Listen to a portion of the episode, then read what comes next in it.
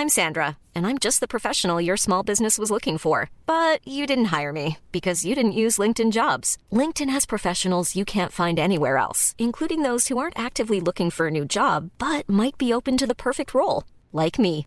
In a given month, over 70% of LinkedIn users don't visit other leading job sites. So if you're not looking on LinkedIn, you'll miss out on great candidates like Sandra. Start hiring professionals like a professional. Post your free job on linkedin.com/people today. Bonsoir à tous, très heureux de débuter cette semaine en votre compagnie. Le coup d'envoi de soir info, vous en avez l'habitude. On vous accompagne de 22h à minuit en direct sur CNews pour décrypter euh, l'actualité, la commenter avec euh, mes invités ce soir. Razika Adnani, bonsoir. C'est une première dans Soir Info. Merci d'être présente. Vous êtes philosophe et is- islamologue. Un habitué, lui, en revanche. Jean-Sébastien Ferjou. Bonsoir Jean-Sébastien, directeur d'Atlantico. Vous dites? Je ne suis pas philosophe. non, non, mais parfois, vous, parfois vous vous essayez, avec plus ou moins de succès. Merci Jean-Sébastien d'être présent. Merci à Paul Melun d'être là ce soir. Paul Melun, écrivain, président de Souverain Demain. Tatiana Renard-Barzac est avec nous. Bonsoir, chère Tatiana, journaliste euh, politique. Et je voudrais remercier infiniment Ike Shaidan d'être avec nous euh, ce soir. Bonsoir, monsieur. Vous êtes franco-israélien. Trois membres de votre famille sont actuellement euh, otages du, de l'organisation terroriste du, Oui. du Hamas. Deux autres euh, membres de votre famille ont été assassinés et vous êtes venu avec euh, les trois membres en, en Les couleur sont les trois membres retenus euh, par. euh, Erez, On les voit pas, non. on les voit pas bien, on les voit pas me bien, les voici. Je, tiens, si vous voulez, vous nous, vous nous dites. Voilà, je, je vais, je vais décrire avec vous, si vous le voulez bien, monsieur, c'est euh, monsieur Dan. Sur la photo C'est en ça, couleur à le- droite, ce sont le- les trois membres de votre famille qui sont retenus euh, otages. Et oui, sur la c'est gauche, Sahar, et il a 12 ans. Et c'est. non, pardon. Erez a 12 ans, Sahar a 16 ans. Et celle qui me fait le plus peur maintenant, puisqu'elle est très jeune et très belle. Et euh, Ofer, c'est leur père. À gauche, vous pouvez voir euh, Carmela, la femme de mon frère, qui a été égorgée à côté de Gaza, c'est-à-dire on n'a pas vu. Le corps n'a pas été dans le kibbutz, on a pensé qu'on a pris, on l'a pris avec son, sa petite fille. monsieur Dan, on va, ça va être très très dur d'évoquer euh, ces otages avec vous, puisqu'il euh, vous êtes touché dans, dans votre chair. On a vu donc Carmela et Galit qui ont été massacrés le, le 7 Noya. octobre. On va y revenir. Carmela et Noya. Carmela et Noya, pardonnez-moi, et qui ont été massacrés le, le 7 octobre.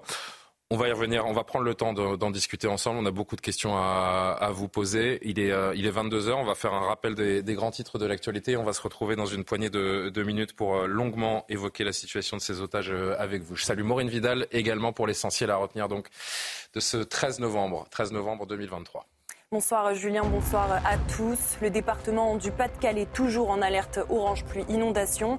Après les intempéries exceptionnelles qui ont touché la région, Emmanuel Macron et sa femme Brigitte se rendront demain auprès des sinistrés. Objectif pour le président, exprimer son soutien aux habitants touchés par les épisodes de crues successifs et aux forces de secours mobilisées. Le Hamas a perdu le contrôle à Gaza, selon l'armée israélienne. Ses combattants fuient vers le sud, selon Yoav Galant, ministre de la Défense israélien. Ce dernier a affirmé dans une vidéo que des civils pillent des bases du Hamas et qu'il ne croit plus au gouvernement, selon ses mots. Les représentants de cultes juifs, chrétiens et musulmans ont été reçus à l'Élysée par Emmanuel Macron. Après la marche contre l'antisémitisme, le président appelle ses représentants à un effort pédagogique avec les jeunes. Le but, unifier et universaliser les religions et les tolérances dans la société.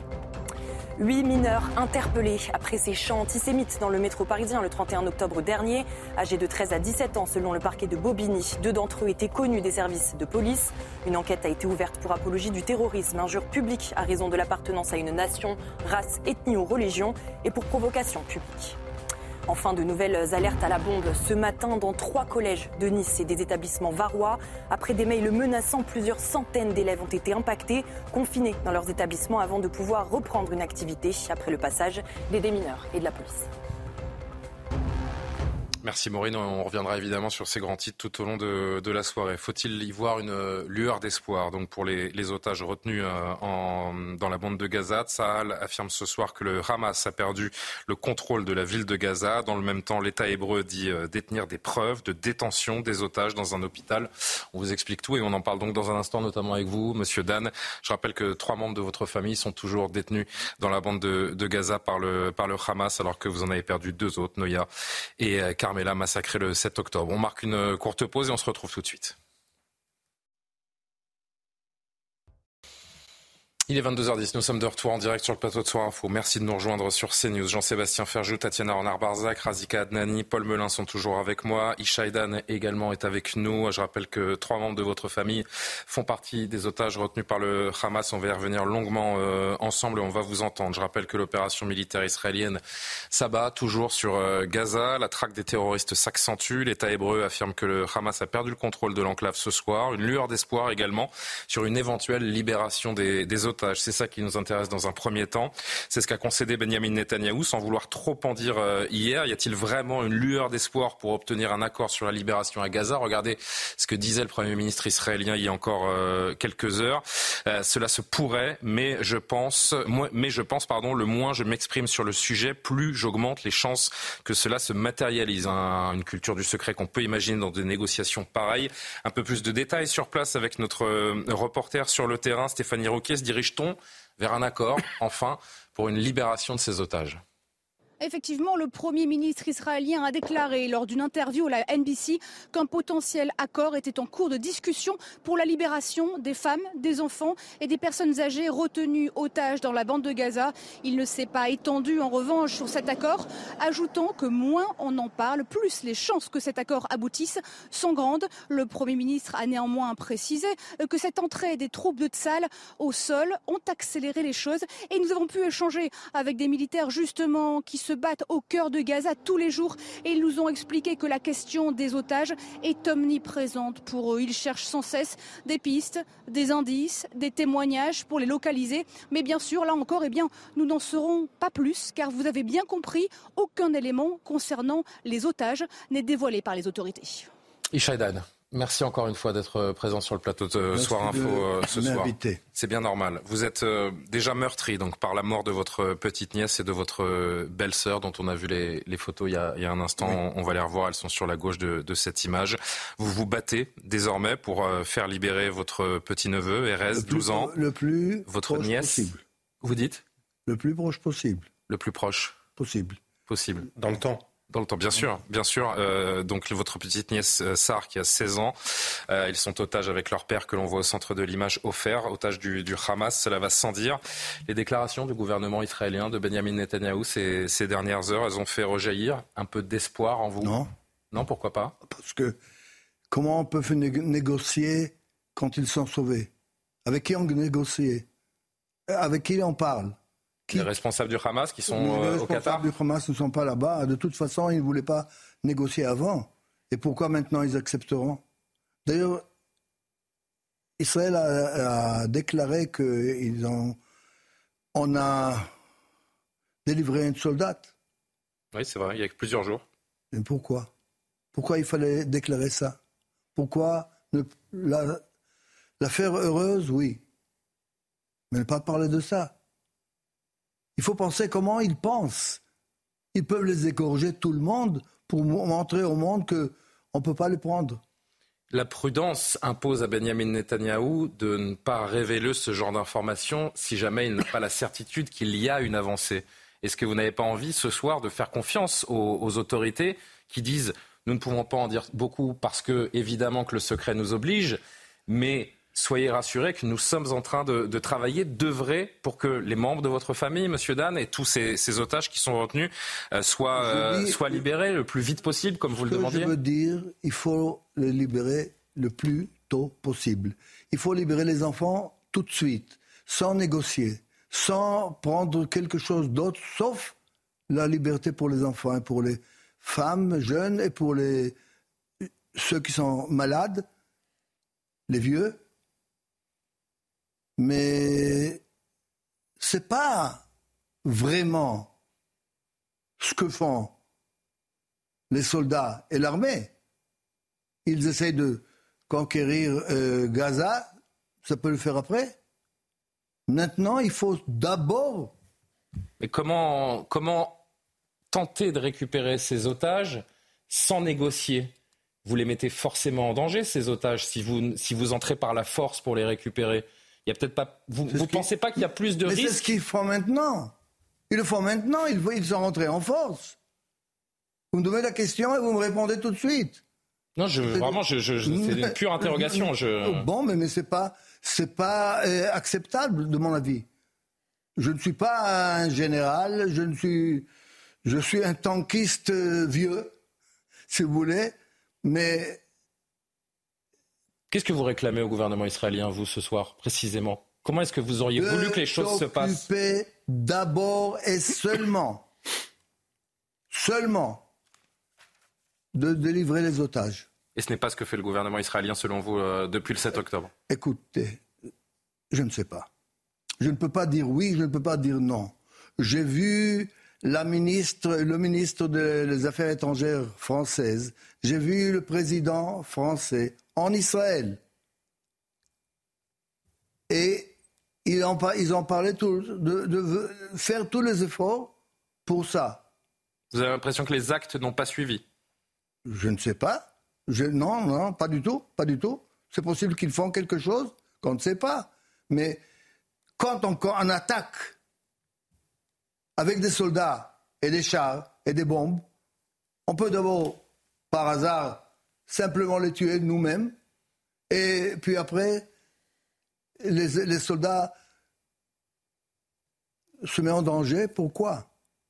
Pourquoi on doit mettre des soldats en danger? Alors, si on veut négocier, on n'a pas besoin de rentrer avec les forces israéliennes. Hmm. Les forces israéliennes, je suis sûr qu'ils rentreront quand il sera nécessaire et ils pourront délivrer la population de Gaza, pas seulement ceux qui sont israéliens. Parce que nous, on n'est pas contre la population, mais le Hamas, Bien sûr. et on a dit de dire Hamas, que n'aura aucune possibilité de autre chose, il ne donne pas à la population de sortir. Maintenant, on, les a apportés, on leur a apporté du, je ne sais pas comment ça s'appelle en français, du solaire, c'est-à-dire c'est de, euh, un pétrole euh, carburant. carburant, oui. Ils ont mis à côté de l'hôpital. Oui, on va en parler. Et il n'y a rien. Le Hamas n'accepte pas qu'ils viennent le prendre. Ishaïdan, comment, euh, comment vous tenez le coup depuis le 7 octobre? À quoi ressemble votre quotidien? Euh, Je ne sais pas. J'ai jamais. J'ai jamais eu dans ma vie une situation que je sens que chaque minute, quelque chose de très grave peut arriver, et chaque minute, quelque chose de très heureux peut arriver. C'est des enfants. Il y a, je, ne parle pas seulement de ma famille. Bien sûr. Et quand je parle de ça, je parle de. On n'est pas contre les, les, musulmans. Les musulmans eux-mêmes en Israël et les musulmans de, de Gaza. Même j'ai entendu des musulmans euh, chrétiens de Gaza et des musulmans qui sont, ils font partie d'un groupe de musulmans qui s'appelle les, les, enfants d'Abraham. Et eux souffrent aussi. C'est-à-dire, nous, j'espère qu'on arrivera à faire quelque chose formidable peut-être comme on a fait, je ne me rappelle pas le nom, mais on, doit prendre Gaza, reconstruire tout Gaza, mm. redonner beaucoup d'argent. Israël aussi doit payer beaucoup d'argent. Il y a quelqu'un qui propose ça. C'est pas que moi je propose ça. Il propose ça avec des plans, comment le faire.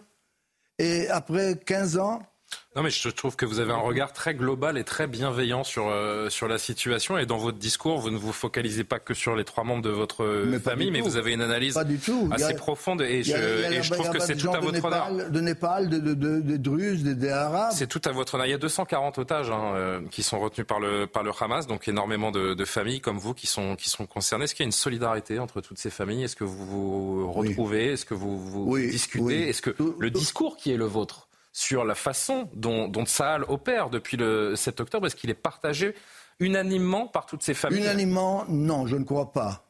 Je ne crois pas. Parce que je crois qu'il y a des familles qui font partie euh, des colons mhm. et il y en a qui disent, mais très peu. À la guerre comme à la guerre, on doit faire ce qu'il faut et nos enfants, mais je sais que celui qui en a dit, qui a parlé comme ça, et mon fils qui était avec le, le président américain, non, pardon, il était avec le président américain, mais cette fois c'était avec le, Benjamin Netanyahu. Hmm. Je ne peux pas l'appeler le nom, le petit court nom qui, était tout mignon. Bibi. Oui. C'est le surnom de Benjamin Netanyahu en Israël, oui. Oui, alors ça c'est Benjamin Netanyahu. Il a parlé avec eux, ils lui ont dit on veut d'abord délivrer les enfants. C'est ce qui est le plus important. D'abord, et tout de suite. Et tout d'un coup, malgré que c'était assez secret d'arriver là-bas, il y a eu quatre personnes qui sont rentrées. On ne savait pas d'où ils sont venus. Ils n'étaient pas du groupe de parents. Et un de leurs a dit non, non, on doit faire la guerre, on ne peut pas attendre. Je crois que ce sont des membres de votre famille qu'on voit avec le président de la République là hein, sur, euh, oui, c'est Adas, cette image oui, Calderon. Adas Galit. Galit, oui.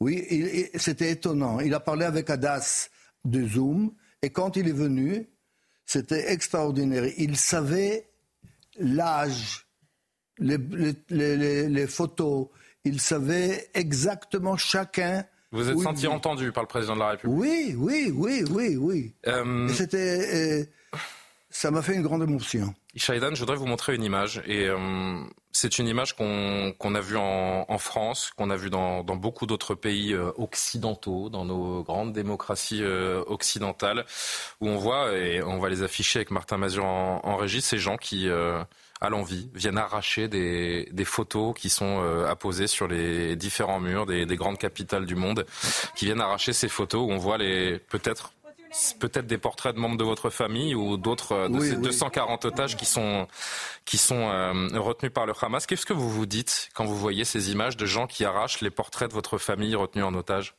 Et des autres familles, bien sûr? J'ai honte. Qu'est-ce qui s'est passé dans notre société pour qu'on en arrive là, selon vous? Je crois que l'antisémitisme est revenu encore une fois comme Dreyfus et après les lois qui étaient en France mhm. et après le volet bas où, ils ont mis tous les juifs ensemble à Paris. Mhm. Et je crois que c'est dans le monde entier qu'on voit ça. Hein. Quoi? C'est dans le monde entier que l'on voit ces images. Hein. C'est pas c'est pas franco-français. Hein. Non non non. C'est beaucoup dans le milieu universitaire américain, dans euh, euh, ce qu'on appelle euh, les mouvements woke ou progressistes. Bon, vous me demandez ce que je pense. Ce que ça vous fait ça, me fait mal. Hmm. Ça me fait très mal. C'est, je ne sais pas si c'est le mot humilié, mais c'est ce que je pense, je, je sens. Mais je voulais dire quelque chose à propos de de ces jeunes. J'ai parlé avec des jeunes qui, ne voulaient pas venir à, la démonstration de, contre l'antisémitisme. Hier dans Paris et dans toute la France. Ils ne savaient pas de quoi on parle. Ils ne savaient pas rien du tout. C'est pas qu'ils ne savaient pas pourquoi moi je suis venu d'Israël. Ils m'ont dit, mais pourquoi ça doit nous intéresser? Et je crois que le sujet, le sujet d'éducation est peut-être le plus grave qu'il manque d'éducation humaniste. Ishaïdan, je voudrais euh, diffuser un document, un, témoignage d'un rescapé du kibbutz de, Niroz, mais euh, je diffuserai ce document seulement si vous m'y autorisez, parce que ce monsieur, ce qu'il raconte, c'est terrible. Il raconte l'horreur qu'il a vécue, il est un rescapé de ce, de ce kibbutz. Qui c'est? Je n'ai pas son nom. Euh, là, on va le voir. Je connais 80% des membres du. Eh ben, vous allez peut-être le reconnaître, mais est-ce que c'est Kieran Berman. Kieran Berman. Ah, oui. Est-ce que vous êtes d'accord pour qu'on l'écoute? Parce que c'est très très dur ce que, ce que l'on va entendre. J'espère que ce sera suffisamment dur pour ceux qui pensent que c'est pas terrible. Alors on l'écoute et je vous entends ensuite. Mais ils sont rentrés dans quasiment toutes les maisons, ont brûlé et ont tiré partout. C'était euh, c'était l'enfer. Le kibbutz, qui était pour nous un paradis, est devenu un enfer. Ma grand-mère, elle a reçu neuf balles et, des coups de couteau dans, dans, dans, le visage et partout dans le corps. Enfin, elle était. Et donc, ça a pris euh, deux semaines, je sais plus, plus, plus de deux semaines pour juste identifier son corps. Donc, on peut même pas retourner à la maison, il n'y a plus rien. Il n'y a plus rien, tout est brûlé. Ils ont décapité des familles, des bébés, décapité des bébés. Ils ont brûlé des familles entières. Nos amis. C'est une grande famille, le kibbutz. On n'est pas beaucoup, c'est 450 habitants, tout confondu. Et les enfants ne pouvaient plus et ne voulaient plus rester et avoir, entendre le moindre, le moindre bruit. Le plus grand ne parle plus depuis un mois. Et nous, on est, on essaye d'être fort pour eux. C'est pas la première fois qu'on entend ces témoignages, bien sûr, mais euh, à chaque fois, ça nous, ça nous révulse. Je voulais vous dire que le témoignage que j'ai entendu de Hadas, hmm. elle était dans le kibbutz pendant 8 heures, elle a tenu la, la porte, puisque à Niroz, les portes n'étaient pas. Il n'y avait, avait, pas de possibilité de fermer les portes dedans. dedans. Et il y avait Adas, à 6h20, je me suis réveillé, j'ai téléphoné, j'ai entendu des nouvelles. Elle me dit Je tiens le coup, je tiens le coup. Je, je, c'est ce fameux kibbutz que l'on voit à l'image, hein, c'est Niroz. C'est Niroz. Je tiens le coup. Et d'ailleurs, elle est revenue voir sa maison et la maison de, de, du, du, père des enfants. Ils sont brûlés. C'est c'est pas seulement brûlé, c'est-à-dire il y, a des voitures qui sont brûlées que le, la, la, la, le fer a, fondu. fondu. Et ils ont fait avec des corps la même chose. C'est, maintenant, il y a trois archéologues israéliens qui recherchent pour trouver quelque chose, des corps, pour essayer de retrouver qui c'est là-bas dedans. Dans le kibbutz, on sait tous les noms de tout le monde. Mais ce que Adas a vu, elle a vu comment il, tirait sur des personnes âgées, elle a vu comment on égorge quelqu'un. Elle vit avec ça. Elle, vit avec cette peur. Vous restez avec nous, Ishaïdan, si vous voulez bien. Je voudrais que les invités en plateau puissent euh, apporter un commentaire euh, également. Pourquoi pas vous, vous interpeller, vous, vous apporter quelques, quelques remarques. Jean-Sébastien, je vais commencer par vous parce que comme beaucoup de, enfin, comme beaucoup, comme quelques journalistes, euh, vous avez répondu à l'invitation de l'ambassade d'Israël aujourd'hui pour regarder les, la fameuse vidéo de près de 45 minutes de, de massacre du Hamas. Ces images seront diffusées d'ailleurs demain à la représentation nationale, à l'Assemblée nationale. Il faut être partisan d'une diffusion à, grande échelle. Le monde doit voir l'horreur, doit comprendre. C'est un vrai débat là-dessus. Je crois que malheureusement, certains, quelles que soient les images qu'on leur montre, ne les croiront pas. Je salue la dignité de monsieur. Quand vous dites j'espère que ce sera assez dur pour que ceux qui disent que c'était pas terrible changent d'avis, je pense que malheureusement, et j'ai essayé de raconter quelque chose qui m'a beaucoup marqué dans ce film aujourd'hui, quand je vois les réactions que ça suscite sur les réseaux sociaux, après, je fais vraiment la distinction. Je sais très bien qu'une écrasante majorité de Français, quelles que soient leurs origines, ne voient que des êtres humains ne voient que des êtres humains. Et que c'est vraiment il faut pas donner plus d'importance que ça à ce que c'est vraiment méprisé comme le fait M. Mélenchon des musulmans que de penser que les musulmans ils peuvent ne pas aimer les juifs. C'est très différent de tenir des propos. C'est autre chose que de se jeter sur quelqu'un avec un couteau. Et je crois même je vais vous dire la réflexion que je me fais, c'est que c'est profondément raciste. Raciste que de considérer qu'il pourrait s'agir soit d'un acte de résistance, soit d'une action militaire, parce que c'est considérer que les Palestiniens ne seraient capables de rien d'autre que de l'inhumanité absolue de ce qui s'est passé le 7 octobre. Moi, je respecte les musulmans, je respecte les Palestiniens, et je crois que les Palestiniens ne sauraient être réduits en tant que peuple à ce qui s'est passé le 7 octobre. Et je voulais juste vous dire, il y a quelque chose qui m'a beaucoup marqué parce qu'il y a énormément de cadavres. Vous avez fait référence à ces cadavres atrocement mutilés, à ces cadavres carbonisés. Il y a un homme a priori en train d'agoniser, quelqu'un qui essaie de le décapiter avec une pelle, un coup de pelle. Mais surtout, la séquence qui m'a le plus marqué, c'est une famille qui a une caméra dans sa maison. On voit le père avec ses deux fils. Ils sont en sous-vêtements parce qu'ils sont surpris, c'est très tôt le matin. On les voit, ils essaient de sortir de leur maison. Ils rentrent, ils ressortent, ils se mettent dans un abri qui est juste à côté de la maison. Les terroristes du Hamas arrivent, ils jettent une grenade. Le père meurt sous les yeux de son fils, les fils ressortent et ensuite on voit les images où ils sont contraints d'être avec ces terroristes chez eux qui rouspètent parce qu'ils cherchent de l'eau dans le frigo et qui ne la trouvent pas.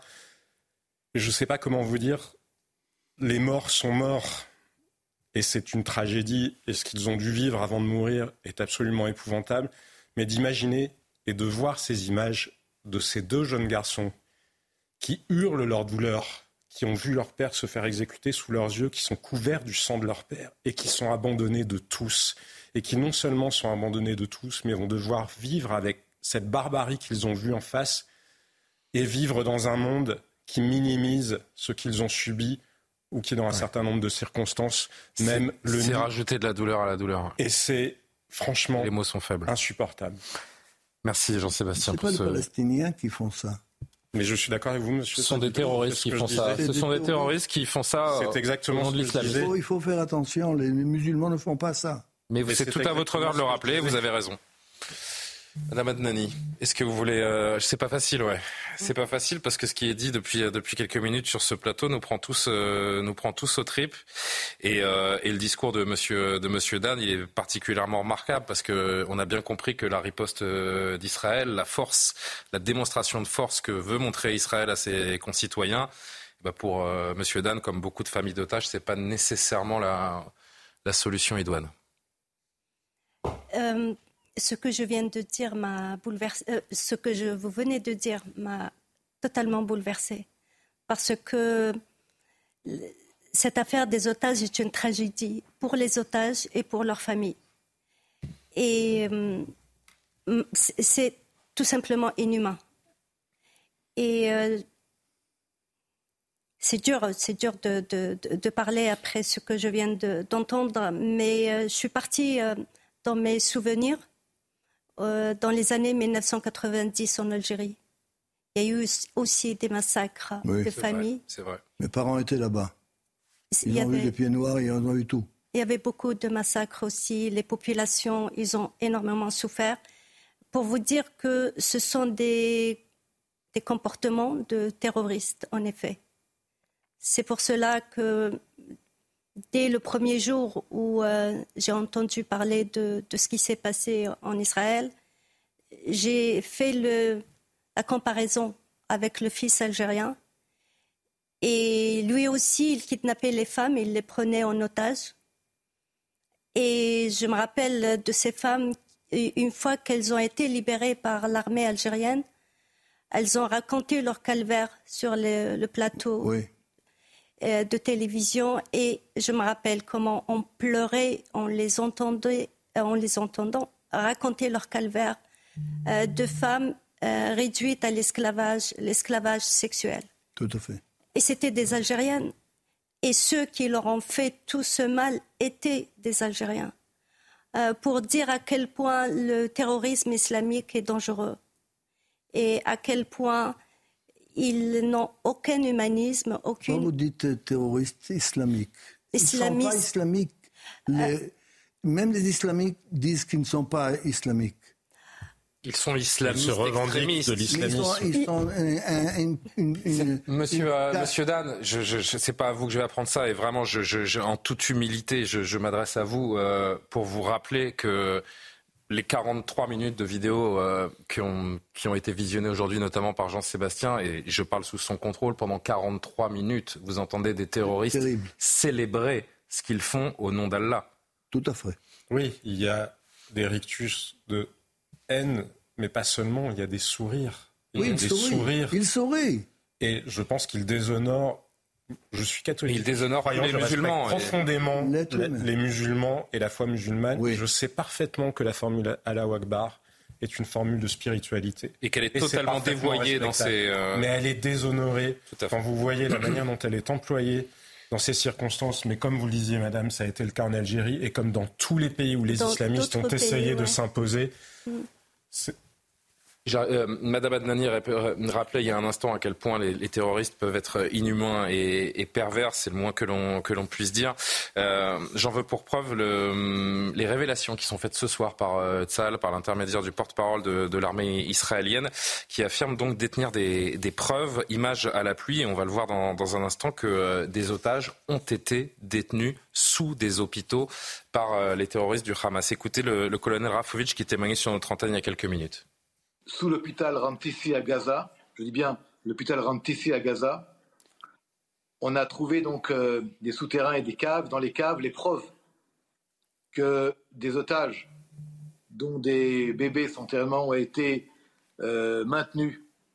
On voit, on a trouvé des couches, on a trouvé des biberons, on a trouvé en fait tout un, tout un élément euh, qui également indique que des gens ont été euh, comment dire, ligotés. Paul Melun.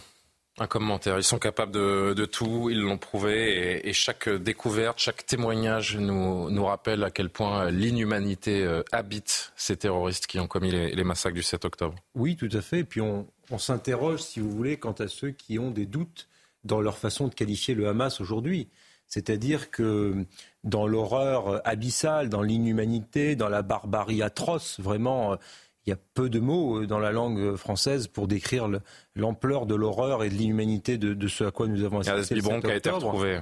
Et, si vous voulez, le Hamas, effectivement, ne se comporte pas, ça me paraît d'une banalité euh, confondante que de le rappeler, ne se comporte pas comme une armée régulière, comme des guerriers, et encore moins comme des résistants, comme le pense Parce qu'ils n'ont rien d'une armée régulière. Ils se comportent comme des barbares ignobles. Lorsque vous prenez des otages, lorsque vous décapitez, lorsque vous assassinez avec cette violence, avec cette, cette morbidité dans, dans l'acte, euh, vous ne pouvez pas avoir le statut de résistant ou même de guerrier. Vous êtes des barbares. Et, si vous voulez, toute la difficulté, maintenant, si on peut se projeter sur la libération des otages, oui. de l'intervention... Je voulais y revenir justement parce que c'est bah, finalement c'est le seul élément positif ce soir auquel on peut se raccrocher. Et je comprends évidemment les doutes de, de M. Dan ici, ici présent, mais si le, si le gouvernement israélien communique de cette façon sur l'avancée des négociations, je me dis qu'il faut y voir une lueur d'espoir. Que, que, que vous n'auriez pas ce type de communication s'il n'y avait pas un contact établi et quelque chose, un signe avant-coureur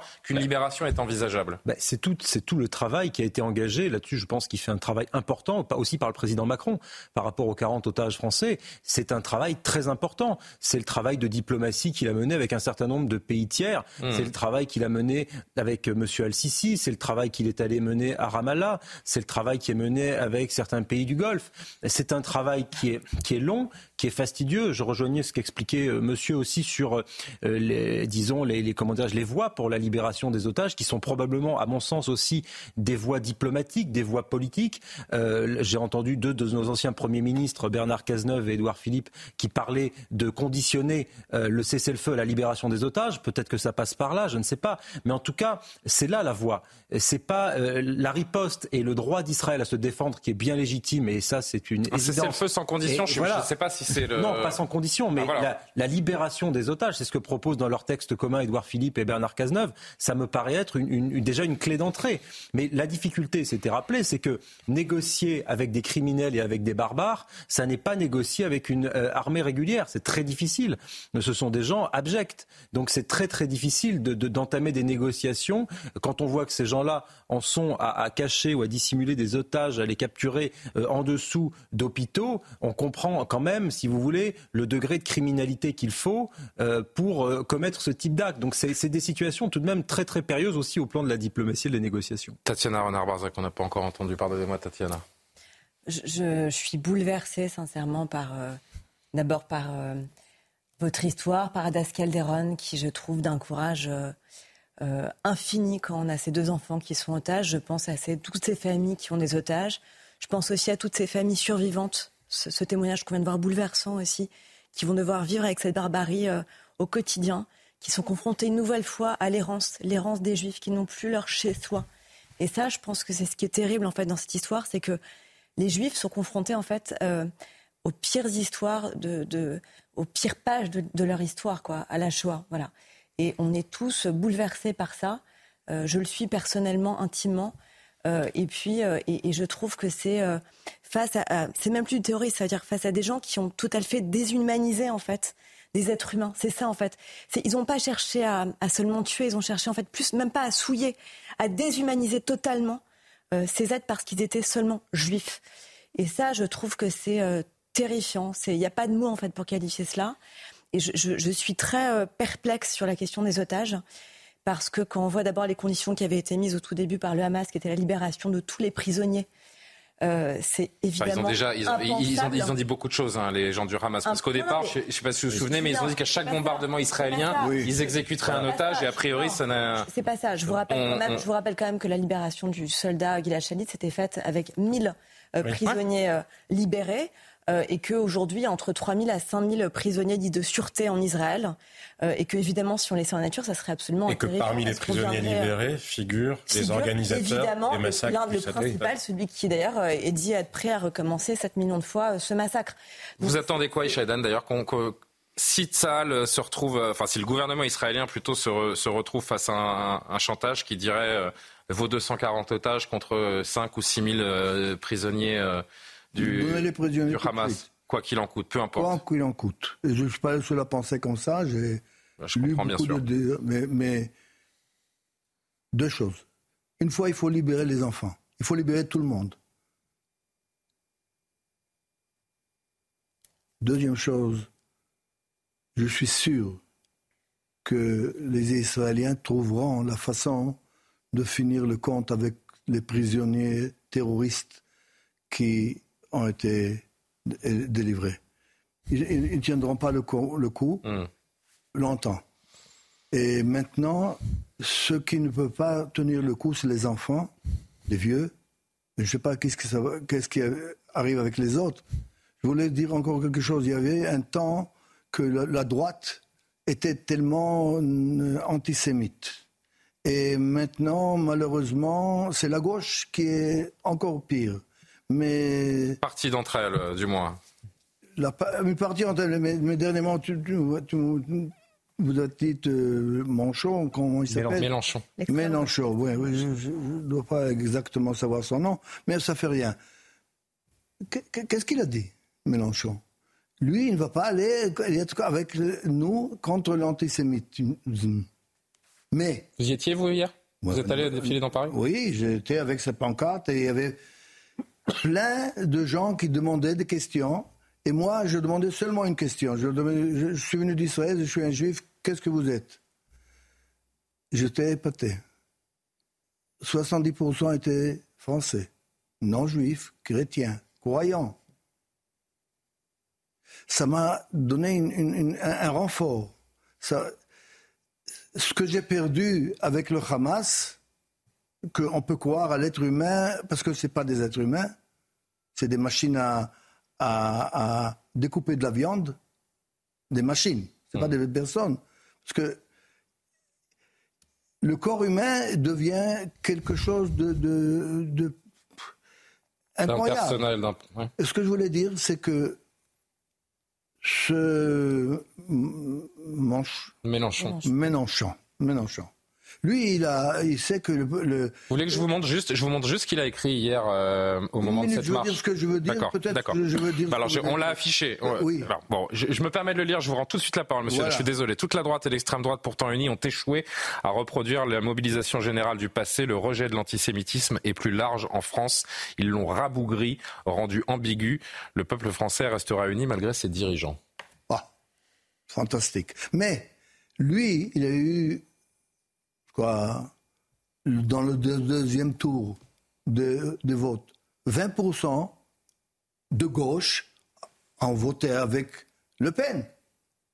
Alors, où on voit la différence entre ceux qui croient que les juifs, on doit les tuer, ou les juifs, on doit les faire passer? En Israël, les juifs et les arabes qui vivent en Israël ils travaillent, les, hôpitaux ensemble, les, médecins. Je rappelle que 20 à 30% de la population israélienne est arabe. Oui, oui. Non, parce qu'on a tendance à l'oublier. C'est vrai que le grand public, euh, le, le, grand public pense euh, peut-être inconsciemment que bah, Israël c'est un État juif, point à 100%, et on n'en parle plus. Non, c'est beaucoup plus, c'est beaucoup plus multiculturel que, que cela. Il y a, il y a plus de 20% de la population qui est arabe. Oui, mais c'est pas seulement ça. Et des Palestiniens qui viennent de Cisjordanie ou de, ou de, Gaza en temps normaux pour travailler. Toute sa vie, mmh. transporter de Gaza à l'hôpital des gens qui étaient malades n'avaient pas les, possibilités. Mais encore une chose, s'il vous plaît. Bien sûr. Je crois que plus, plus que dans tout le sud, les kibbutzim et les moshavim. Et aussi, je ne sais pas ce que c'est les moshavim, pardon. Les moshavim, c'est des. Donc les kibbutzim, c'est les gens qui habitent dans les kibbutz Des, villages collectifs. D'accord. C'est pas des kibbutzim, c'est des villages. Et ils faisaient tout pour la paix. Tout le temps. Et c'est eux qui faisaient aussi toutes les. Euh, être contre ce que le gouvernement israélien voulait faire avec les nouvelles lois. La réforme de la justice. Hein? Ah, c'est drôle, parce qu'ils ont décidé de laisser là-bas toute la population ils ont pris l'armée pour aller faire garder à la, aux colons qui voulaient faire des, des, des euh, comment ça s'appelle en français? Des implantations? Non. Des cabanes? Des cabanes. Dans les, les, les, les, les villages arabes. Est-ce qu'on parle assez des otages, euh, selon vous, depuis un mois? Est-ce qu'on en parle assez? Est-ce que dans les médias, vous trouvez qu'on en parle assez? Non, À moi, non.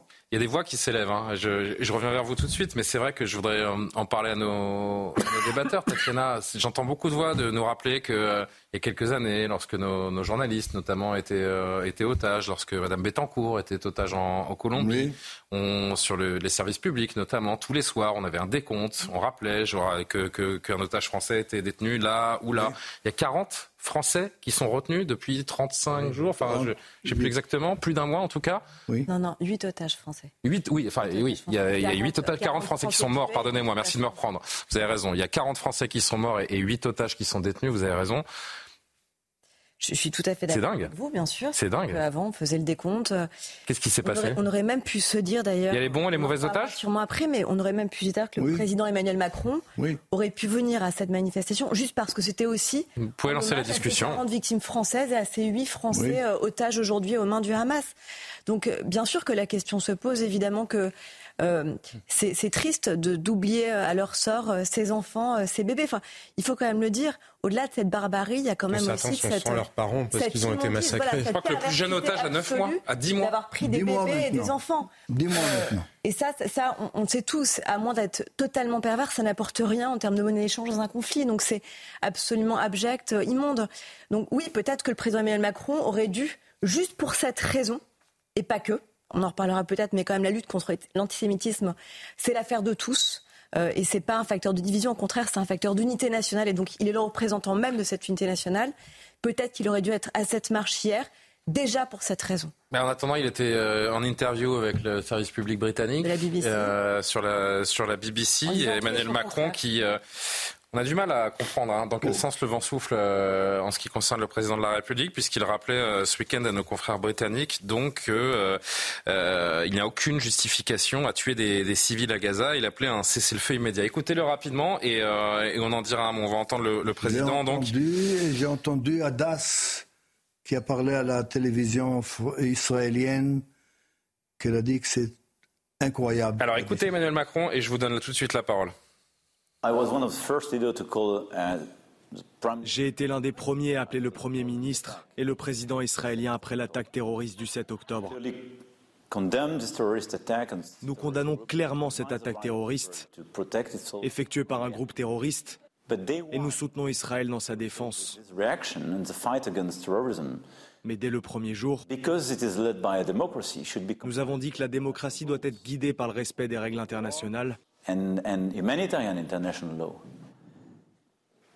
And day after day, what we saw is a Et jour après jour, nous avons vu des civils bombardés à Gaza. I think this is the only Je pense que la seule solution que nous avons, c'est un cessez-le-feu. C'est impossible d'expliquer que nous voulons combattre le terrorisme tout en tuant des innocents. Rapidement, la, la réponse du chef du gouvernement israélien qui n'a pas tardé. Mais si vous m'interrogez à ce sujet, je dirais qu'il a commis une grave erreur. C'est une erreur factuelle et morale. C'est le Hamas et non Israël qui empêche l'évacuation des civils. Israël leur dit de partir. Qu'est-ce que vous êtes dit, vous euh, Je crois que c'est. Qu'il faut qu'il choisisse un peu son, son camp d'une certaine manière, le président de la République. C'est- mal formulé. Je crois Mais qu'il euh, qu'il a choisisse oublié une bonne qu'en option. France, on comprend l'anglais, peut-être. Pardonnez-moi? Je crois qu'il a oublié qu'en France, on comprend l'anglais. Je suis pas certain que ce soit la seule raison. Non. Non. Non, mais c'est la roue de la fortune. C'est-à-dire Emmanuel Macron décide sa position en fonction de. Il tourne comme ça, puis alors un jour il a cette position. C'est vrai qu'entre éradiquer le Hamas dans le cadre le d'une coalition internationale Non, ou au contraire lui sauver la Mmh. mise en demandant un cessez-le-feu euh, immédiat et sans condition, parce que c'est ce qu'il Ouais, dit, et à un moment il faut choisir. Mais non, Oui, mais bah, les autres États européens ont été clairs. Olaf Scholz a répété quelque chose d'extrêmement Oui. clair. Emmanuel Macron n'a aucune colonne vertébrale en matière de politique étrangère. C'est consternant. On voit d'ailleurs un certain nombre de diplomates français, de diplomates du Quai d'Orsay, il me semble que le Figaro en fait état aussi aujourd'hui, qui commencent à trouver que ça va bien. Il décrédibilise la parole de la France. Il y a un rendez-vous demain, un sommet à Bruxelles des ministres européens de la Défense. Je ne sais pas qui peut se fier à ce qu'il dira euh, Sébastien Lecornu, le ministre euh, français de la Défense, parce que quelle position représentera-t-il Si demain Emmanuel Macron donne une interview à Al Arabiya ou, à- ou à Al Jazeera, aurons-nous encore une autre version? Parce qu'on peut discuter de chacune des versions qu'il a eues. Alors vraiment, ce qui n'a aucun sens, c'est d'en changer selon les jours. Il nous reste une trentaine de secondes avant de vous remercier, euh, Monsieur Dan. J'ai envie de vous laisser le mot de la fin. Je, je pense à Erez, à Sar, à leur père euh, offert, Oui. qui sont euh, retenus, donc à l'heure où l'on se parle. Si vous les aviez en face de vous, Oh, qu'est-ce que vous leur diriez? Je, crois- je ne crois pas que j'aurais des mots à, leur dire. Je, leur ai- je les ai embrassés, je les ai dans mes mains. C'est quelque chose que maintenant vous m'avez dit, que c'est. J'ai des rêves comme ça et je me réveille. C'est un cauchemar quand je me réveille parce que je crie en hébreu. Ils sont arrivés, ils sont arrivés et ils ne sont jamais arrivés. Je voulais dire que quand on a fait la commémoration du 30 13 novembre, Hmm. maintenant il y aura sûrement une commémoration du 7 7 octobre. octobre. Évidemment. C'est impossible de ne pas le faire. Et nous, on a euh, essayé d'ouvrir une seconde seulement quelque chose qu'on veut aider. Ils n'ont rien. Ils n'ont rien. Adas avait C'est leur mère, hein. c'est pour ça que j'ai préparé ce, ce papier qu'on a fait, euh, si c'est possible. Montez-le un petit peu et on va le, on va le voir, le voici. C'est un, site internet que vous avez monté, Oui. asso.7 octobre 2023, arobase gmail.com si vous voulez euh, écrire et soutenir donc euh, Pour soutenir les familles les d'otages. familles d'otages et toutes les familles. Je suis désolé, Monsieur Dan, parce que euh, malheureusement, on est sur une chaîne de télévision. Il y a des contraintes de, de publicité. De... On doit marquer une pause, mais je vous remercier. Vraiment, vous êtes admirable. Vous avez énormément de courage. On pense à votre famille, à ceux qui sont retenus, à ceux qui sont partis. Et on vous souhaite bien du courage. Merci infiniment d'être euh, venu sur CNews ce soir. On va marquer donc cette dernière pause de la soirée et se retrouver avec mes invités pour continuer d'évoquer l'actualité. À tout de suite. Il est 23h, nous sommes de retour sur le plateau de Soir Info en direct sur CNews. 23h, c'est d'abord le JT de Maureen Vidal.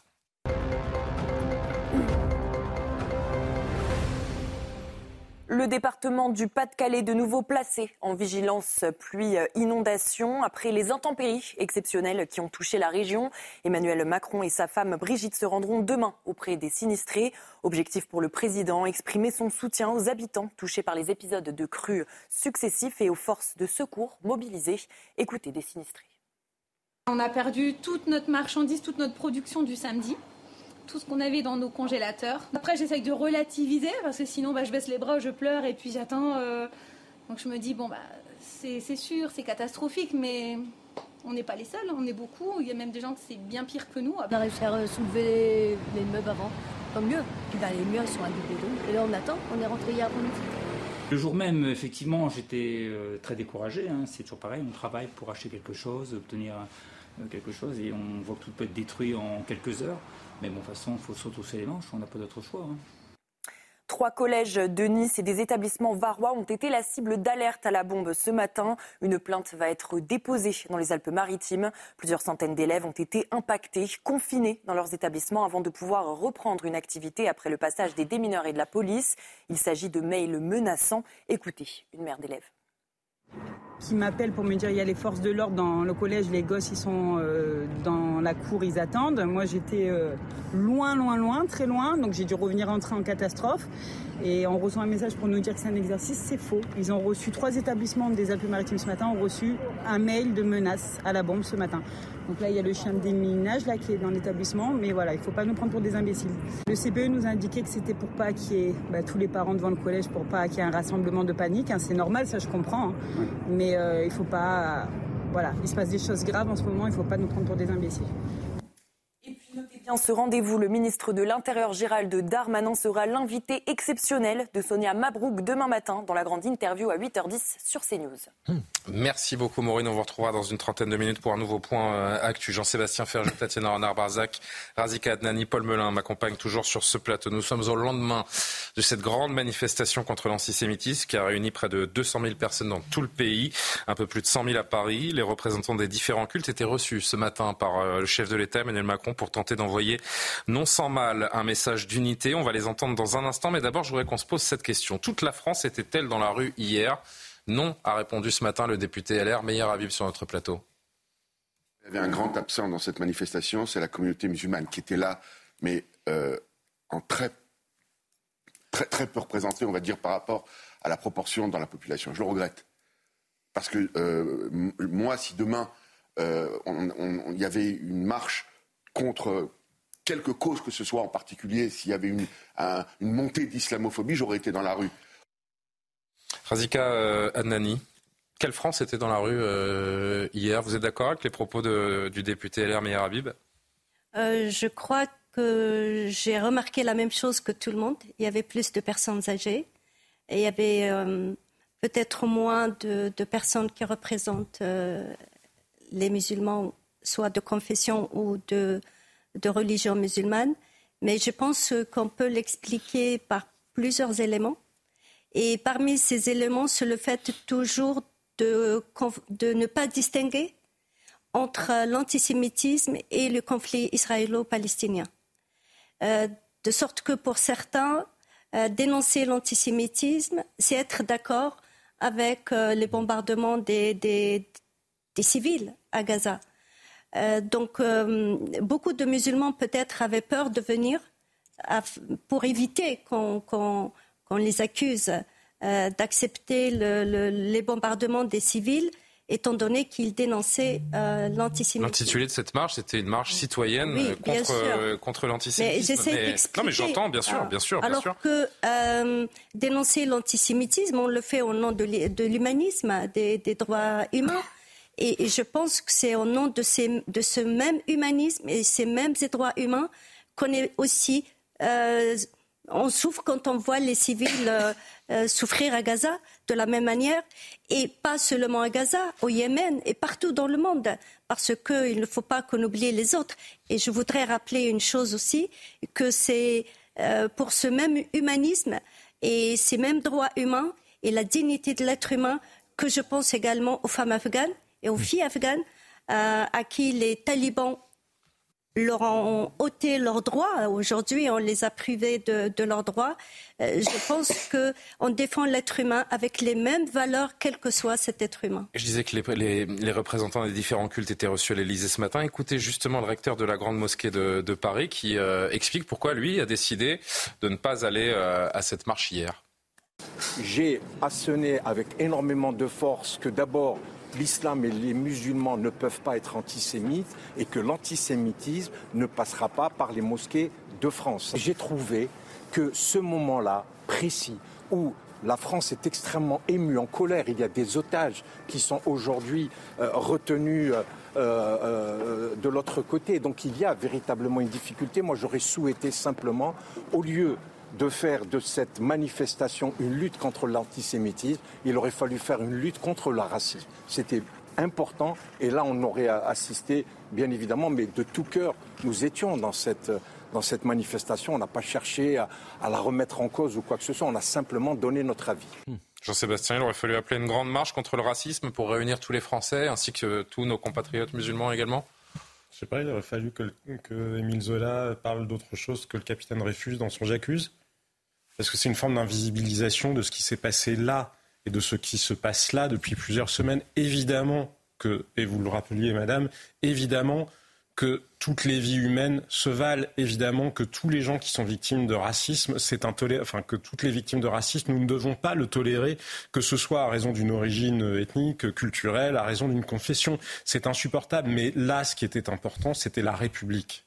C'était le fait qu'il y a aujourd'hui en France, depuis quelques semaines, des Français qui ont l'impression de ne plus être chez eux. Et je crois pour le coup que nous ne devons pas nous tendre un miroir déformant non plus, parce que je pense, comme je vous le disais déjà plus tôt, que les musulmans ne sont pas enfin n'ont aucune envie de se jeter sur euh, sur leurs voisins. Ce que vient de dire Madame Adnani, euh, je pense doit doit euh, nous pousser à, apporter un commentaire et, à en parler parce que en fait, ce que j'entends de Madame Adnani, c'est que certains de nos compatriotes musulmans s'autocensurent finalement parce que ils ont peur de venir, parce qu'ils se disent une minorité va les insulter, va les disqualifier. C'est ça votre raisonnement en fait? Je pense aujourd'hui qu'avec les réseaux sociaux, les gens se permettent d'insulter les, autres, aussi de les menacer évidemment, il y a ceux qui ont peur. et, il y a, et il y a, vous faisiez référence aux islamistes en, Algérie, il y a une stratégie qui est toujours la même des islamistes, et c'est la même stratégie que, que celle employée par les fascistes, c'est faire monter le coût social d'une expression. Donc oser parler comme vous avez le courage de faire, madame, ou comme d'autres ont le courage de le faire, ça devient de plus en plus difficile parce qu'il y a cette pression qui s'exerce. Et donc, il faut le CFCM lui-même, hein, je rappelle que le Conseil français du culte euh, musulman moi, ce que je, trouve, je voulais... laissé à la libre interprétation de dire, le, le, le, recteur de la mosquée de Paris était très clair dans sa dénonciation de l'antisémitisme. Enfin, regardons quand même la réalité en face. Et encore une fois, moi, je fais vraiment la distinction entre les mosquées et les musulmans, de la même manière que les catholiques euh, ne se sentent pas toujours représentés. de la même manière que tous les juifs ne se sentent pas représentés par le CRIF ou par les institutions juives. Mais exactement. Mais la réalité, quand même, c'est qu'il y a entre 65 et 70 des, mosquées françaises qui sont noyautées par le salafisme. Donc regardons aussi cette réalité-là en face. Et je trouve parfois un peu indécent que certains soient dans une forme de victimisation en disant ah mais oui, mais vous nous en voulez. Non, je pense que les Français font très bien la distinction entre les musulmans d'une part, l'islamisme et le terrorisme par ailleurs. Et essayer de faire croire que tout le pays les mettrait dans le même sac en permanence, c'est faux. Après les attentats islamistes qu'il y a eu en France, les Français ne se sont pas jetés sur leurs voisins musulmans. Nous sommes un pays qui, malgré tout, reste assez résilient, même si, encore une fois, il y a des fractures, il y a des tensions, et je n'ai aucune illusion sur le sujet. Mais cette victimisation-là, elle est quand même un peu indécente victimisation bah, Moi, je voudrais répondre à votre première question, Julien, sur qui était là. Alors, Il ne mhm. s'agit pas de faire une analyse sociologique au microscope, mais quand même, j'ai pas envie non plus de faire de langue de bois à votre micro. On a tous vu un peu la même chose. Je me suis passé les images, j'ai regardé les images de foule à Paris, euh, en région, dans les grandes métropoles, euh, et euh, les images qu'il y a derrière vous en ce moment même le montrent, nous avons affaire à une France majoritairement blanche. ceux qui, effectivement, à gauche, aiment à faire des statistiques ethniques et compter les noirs, les blancs dans des salles, etc. Ce que moi, par exemple, je ne fais quasiment jamais, parce que je pense que la, France, c'est pas une couleur de peau, c'est bien, bien autre chose, la France. Eh bien, effectivement, là, la réalité, si vous voulez, d'une certaine façon, saute aux yeux. Je pense que c'est une France, si vous voulez, c'est la même France qui était Charlie. C'est une France qui est humaniste c'est une France qui est patriote. Euh, Monsieur Dan, tout à l'heure, parlait de l'humanisme. Je pense qu'effectivement, l'humanisme est une grande valeur de la France. Ce sont des gens qui, qu'ils soient chrétiens, qu'ils soient agnostiques, qu'ils soient athées, qu'ils soient je ne sais quoi, viennent en masse parce qu'ils ont été choqués dans leur fort intérieur, dans leur humanité. Lorsque nous entendons ce que nous avons entendu tout à l'heure, les atrocités qui ont été commises, lorsque nous voyons qu'il y a eu plus de mille et quelques, je crois, vous me contrôlez si je me trompe. Près de 1200 sur le mois d'octobre. Voilà, actes antisémites qui ont explosé par rapport à ce que l'on voit d'habitude, même si déjà il y a une surreprésentation massive des actes antisémites en France par rapport au nombre de juifs qu'il y a dans ce pays. Donc évidemment qu'une marche contre le racisme en général, ça ne voudrait rien dire du tout. Il s'agit là bel et bien de l'antisémitisme et plus encore de l'antisémitisme causé par l'islam politique, par l'islamisme. Donc effectivement, le recteur de la mosquée, il fait, le recteur de la grande mosquée de Paris, il est prudent parce qu'il fait attention, il fait de la politique lui aussi entre ses fidèles, euh, comme le font toutes les grandes autorités religieuses. Il n'y a pas que lui qui fait de la politique. bien sûr, mais fait attention à ménager toutes les sensibilités. Il y a le grand rabbin de France et il également. ne va probablement pas se mettre à dos aussi. Enfin, pas certains, totalement, certains parce que- musulmans qui sont exemple, plus totalement. radicaux aussi. Écoutez, Raïm Korchia, juste parce qu'on on parle de cette langue de bois et cette difficulté parfois à, à nommer les choses. Écoutez, euh, là encore, après cette réception à l'Elysée ce matin, ce que disait le grand rabbin de France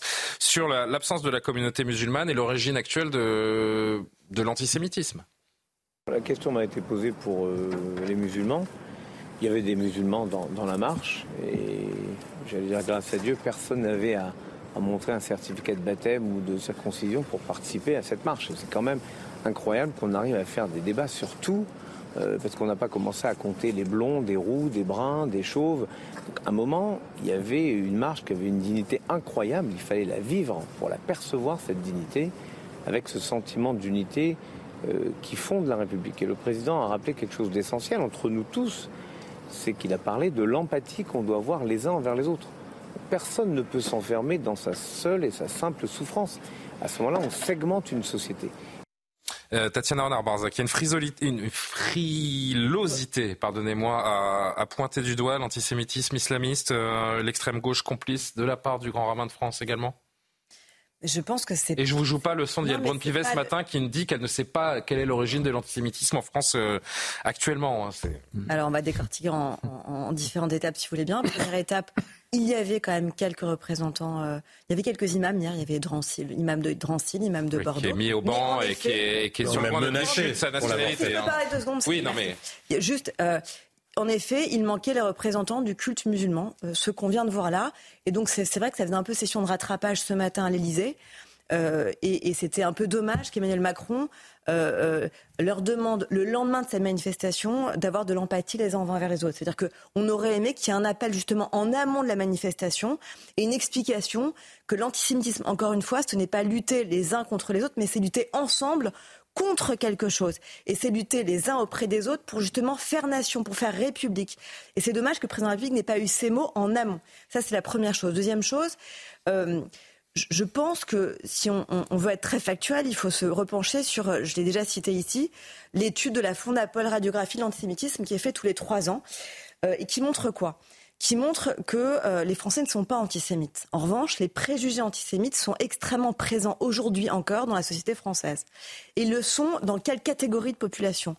Ils le sont majoritairement, si je distingue en trois groupes, chez les élus, euh, pardon, chez l'électorat euh, de la France insoumise, chez les sympathisants LFI, euh, qui, euh, qui euh, considèrent à chaque fois qu'on coche les cases, des cases des préjugés antisémites, qui les cochent, euh, on va dire, à 40%. 50% euh, les électeurs du Rassemblement national, qui les cochent donc à 50%, et 50 à 60% les musulmans de confession euh, musulmane pratiquants, parce qu'en fait, ce que montre cette radiographie, c'est que plus euh, ces personnes musulmanes hein, qui, euh, qui sont considérées, donc pas tous, je dis bien certains, euh, comme, comme ayant des préjugés antisémites, plus ils sont pratiquants et plus ils vont à la mosquée, plus ils sont enclins à avoir des préjugés antisémites. Ce que je veux dire par là, c'est que le béabatou, et c'est ce qu'a rappelé le président de la République ce matin, c'est l'éducation.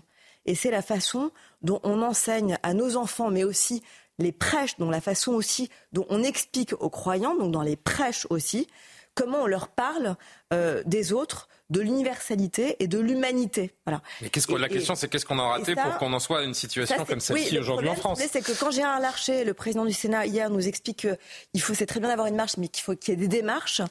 Ces démarches, Oui. du concret. Le problème, c'est qu'aujourd'hui, on a eu en effet un très beau panel sur le perron de l'Elysée, avec tous les représentants du culte.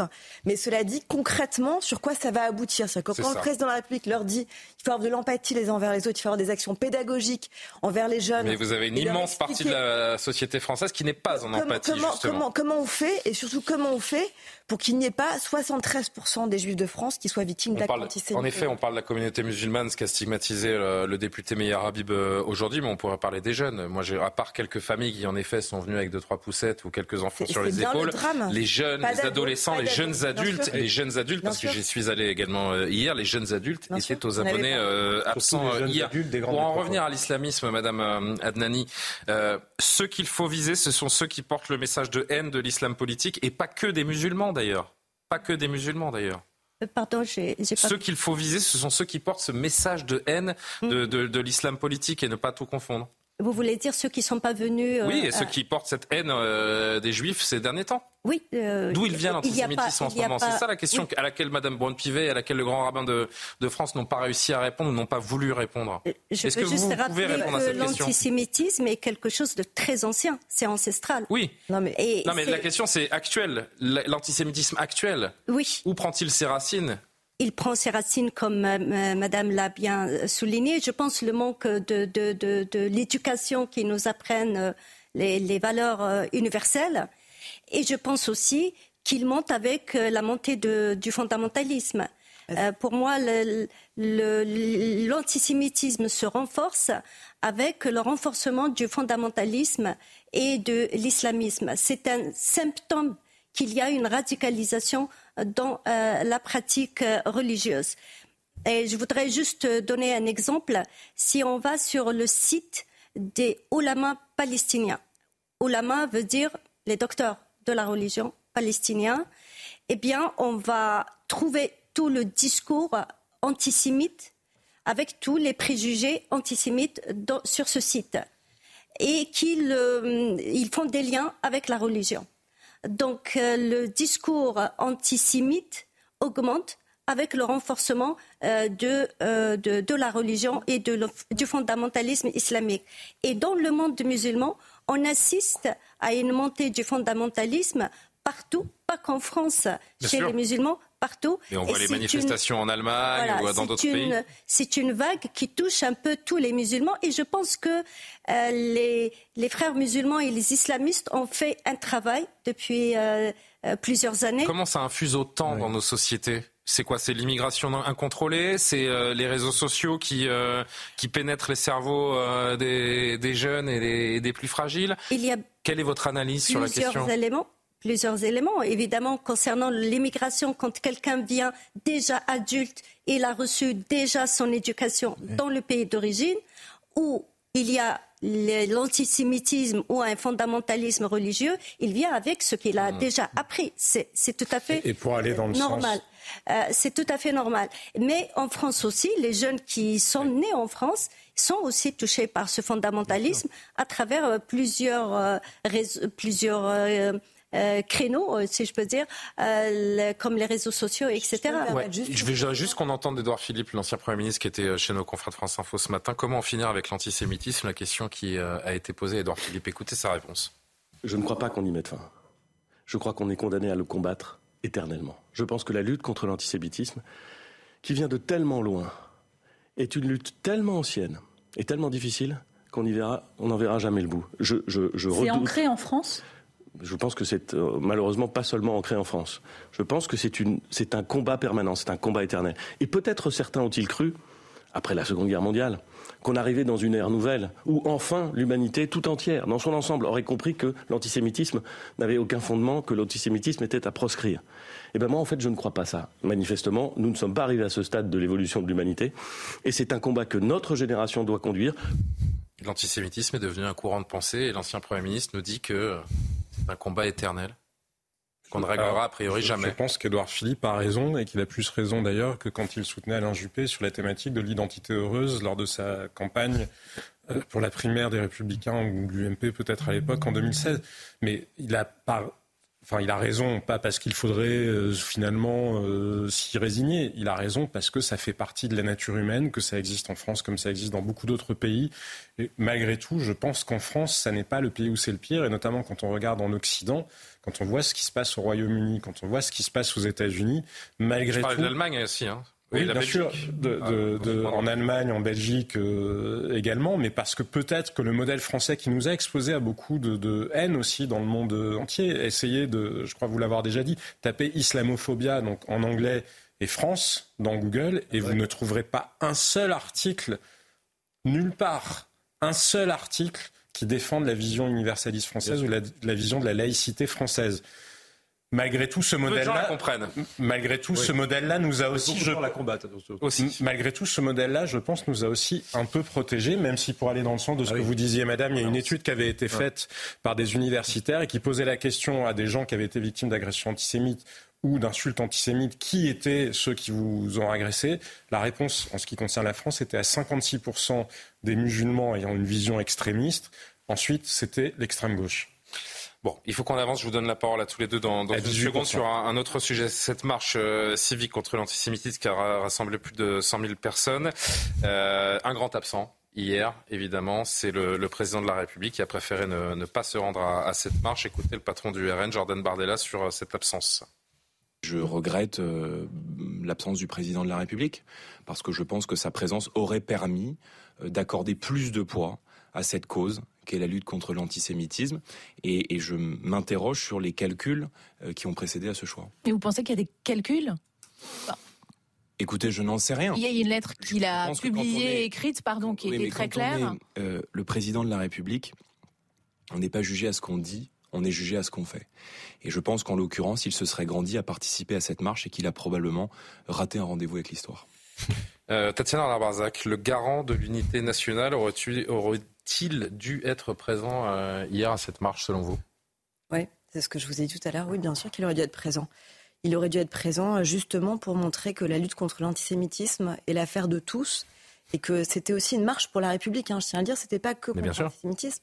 Donc évidemment qu'il aurait dû être là pour montrer. Il n'est pas à la hauteur de la situation qui couve je pense que c'est dommage en tout cas qu'il ait fait défection. Voilà, je pense que c'est d'autant plus dommage euh, que euh, certains aussi étaient là parce que ils considéraient que c'était important de lutter. Et c'est là où c'est là où je paye tout d'accord en fait avec l'argument du, du du représentant du culte musulman et de la grande mosquée de Paris, considérer que c'était en fait, il serait venu si ça avait été une marche contre le racisme. C'est ce qu'ils ont dit, ouais. Mais c'était en fait une marche contre le racisme. L'antisémitisme en fait partie.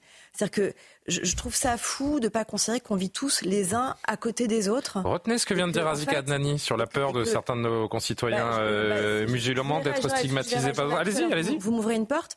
Euh, il y a deux problèmes. D'abord, c'est quoi les deux principales aujourd'hui causes de l'antisémitisme en France? C'est d'abord la Israël, le rejet d'Israël, première cause. Et deuxième cause, c'est les idées islamistes, en effet. Le problème, c'est que quand certains, comme par exemple Jean-Luc Mélenchon, euh, font des tweets, d'ailleurs il tweet plus vite que son nombre. On, va le revoir, ce que vous l'appelez quand, Jean-Luc Mélenchon fait un tweet en expliquant que euh, cette lutte soi-disant, euh, euh, cette marche soi-disant contre l'antisémitisme. C'était pour la droite et l'extrême droite non, mais unie. Pas ce Je pense pas à ce tweet. Je pense au tweet où il explique que c'est une marche soi-disant contre l'antisémitisme. Oui, au prétexte, il parle. Ah oui, c'était le tweet avant la marche. Il ne faut pas se laisser berner. voilà. Je, je, trouve que là, c'est très intéressant parce que Jean-Luc Mélenchon, qui est quand même arrivé troisième homme à la présidentielle, euh, qui a quand même 69% de son électorat, qui est la communauté musulmane justement. Euh, de, enfin, de, ceux ayant voté. De ceux ayant voté, évidemment.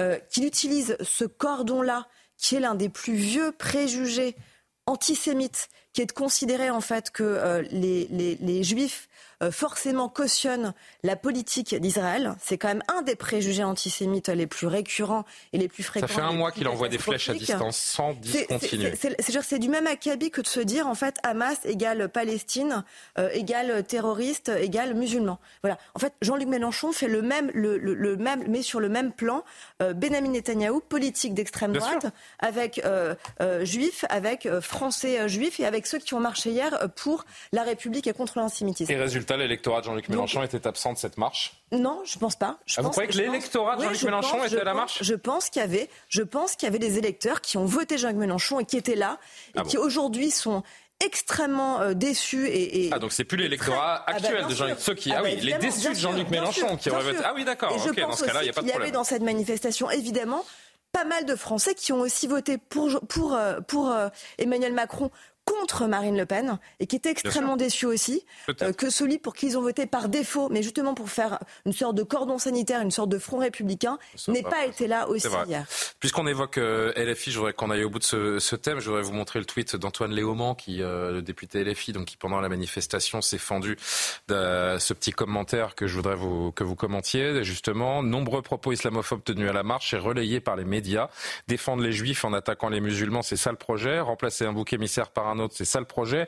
Écœurant, fier de ne pas être dans ce bourbier. Je crois sans trahir quiconque que nous cinq, euh, individuellement, étions à la marche. Oui. Nous sommes d'accord. Non, euh, Paul, vous ne, vous ne, pouviez pas. Mais en tout cas, nous sommes quatre à avoir été à cette marche. Je m'en remets à vous. Euh, personnellement, j'ai entendu aucun propos islamophobe dans cette marche. Est-ce que vous en avez entendu? Pas du tout. Je n'ai entendu aucun propos islamophobe. Tatiana, Jean-Sébastien? Mais non, bien sûr que non. Qu'est-ce qu'il cherche? Qu'est-ce qu'il cherche?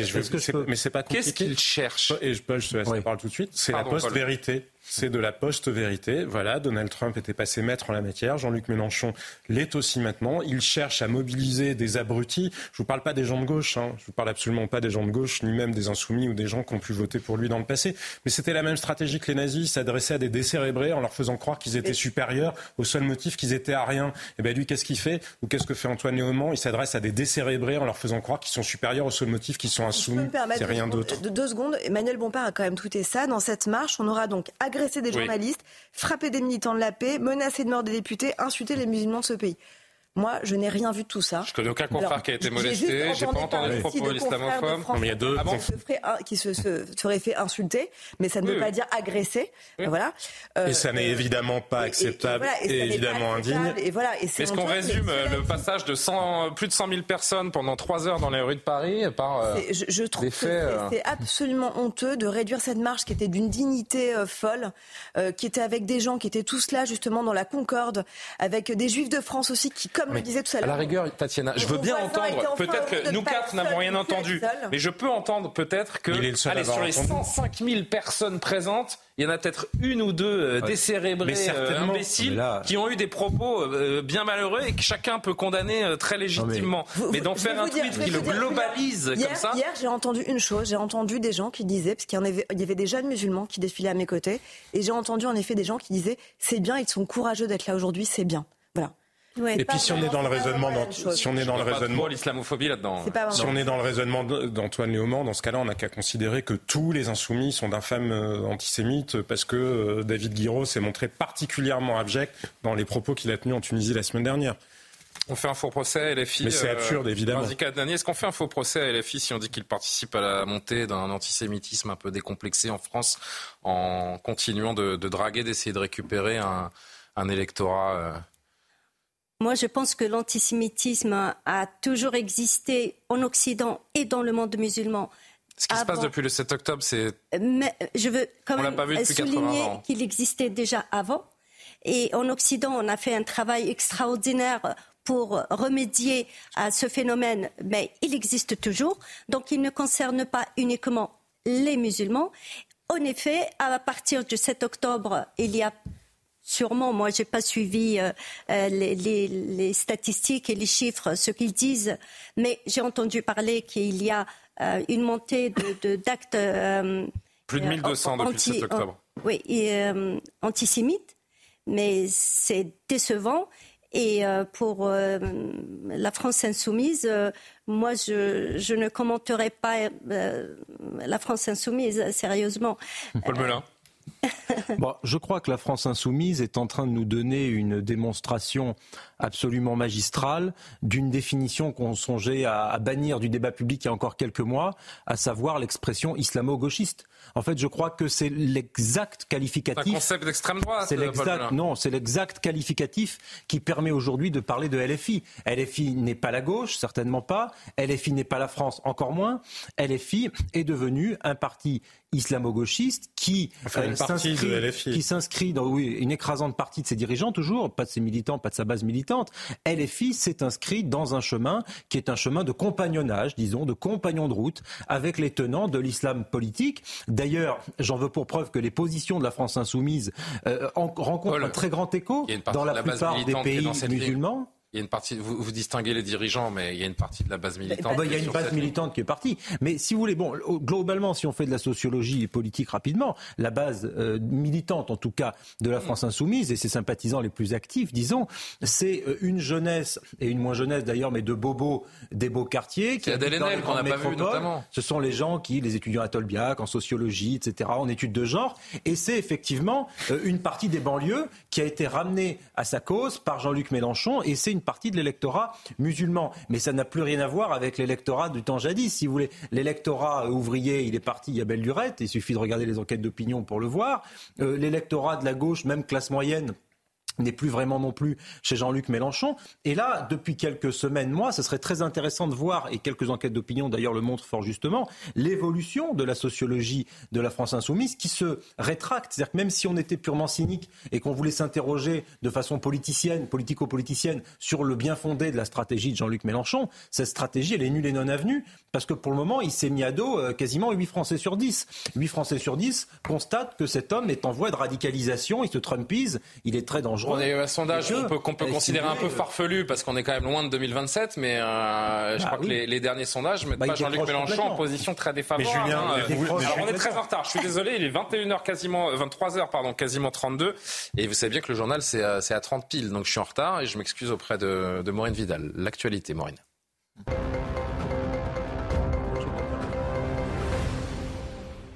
Le département du Pas-de-Calais de nouveau placé en vigilance orange pluie. Inondation après les intempéries exceptionnelles qui ont touché la région. Emmanuel Macron et sa femme Brigitte se rendront demain auprès des sinistrés. Objectif pour le président, exprimer son soutien aux habitants touchés par les épisodes de crues successifs et aux forces de secours mobilisées.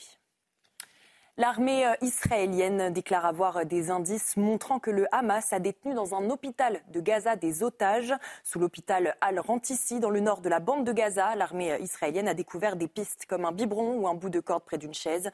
Cela fait actuellement l'objet d'une enquête, mais nous disposons également de renseignements qui le confirment, a déclaré un porte-parole de Tzal. Écoutez Daniel Agari. Preuve concrète que le Hamas utilise les hôpitaux comme instrument de guerre. Sous l'hôpital, au sous-sol, nous avons trouvé un centre de commandement et de contrôle du Hamas, des gilets pare-balles, des grenades, des fusils d'assaut AK-47, des engins explosifs, des RPG et d'autres armes, des ordinateurs, de l'argent, etc.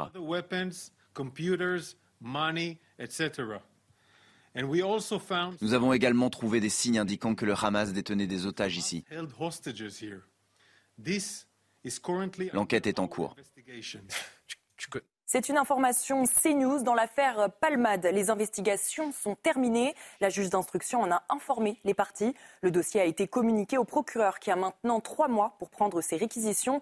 Pour rappel, le comédien est à l'origine d'un terrible accident de la circulation. C'était le 10 février dernier en Seine-et-Marne. Un 17e 49.3 a été prononcé par le gouvernement concernant la loi de programmation des finances publiques 2023-2027. Absente de l'hémicycle en déplacement en Irlande, Elisabeth Borne a écrit un message lu par le ministre des Relations avec le Parlement Franck Riester. Ce texte assure notre crédibilité vis-à-vis -vis de nos partenaires européens et permettra de débloquer 18 milliards d'euros du plan de relance européenne selon la Première ministre. LFI a annoncé en retour le dépôt d'une motion de censure.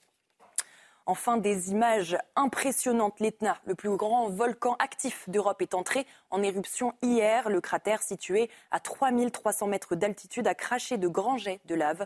Après des explosions tout au long du week-end, une pluie de cendres s'est abattue sur plusieurs villes de la région sicilienne. Aucun accident majeur n'est à déplorer. La nature. Heureusement que les volcans se tiennent plus tranquilles en Auvergne. Hein. C'est vrai, oui, ça fait un... Ils dorment. On est plus tranquille dans le Puy-de-Dôme, si je puis me permettre. C'est pas faux. Mais c'est aussi majestueux que, que terrifiant, hein, ces, volcans en éruption. Bref, on referme la parenthèse. Merci Maureen pour ces, ces belles images. Euh, vous vouliez dire encore un petit mot sur, euh, sur Jean-Luc Mélenchon avant qu'on avance euh, chez Jean-Sébastien? Oui, c'est que moi je trouve sa stratégie politique parfaitement indigne, parce que ce qu'il fait en réalité, c'est une forme de racisme. Il considère dans une espèce de calcul que tous les musulmans seraient forcément antisémites et que tous les musulmans forcément se réjouiraient des actions du Hamas, alors qu'on peut se désoler de la situation à Gaza, on peut se désoler, critiquer Israël, la politique israélienne, mais c'est encore autre chose que d'avoir de la sympathie ou une forme de soutien pour ce qu'a fait le Hamas euh, le 7 octobre dernier, mais ça n'empêche pas qu'il reste fort en politique. Souvenez-vous, juste avant le 7 octobre, où en était Jean-Luc Mélenchon?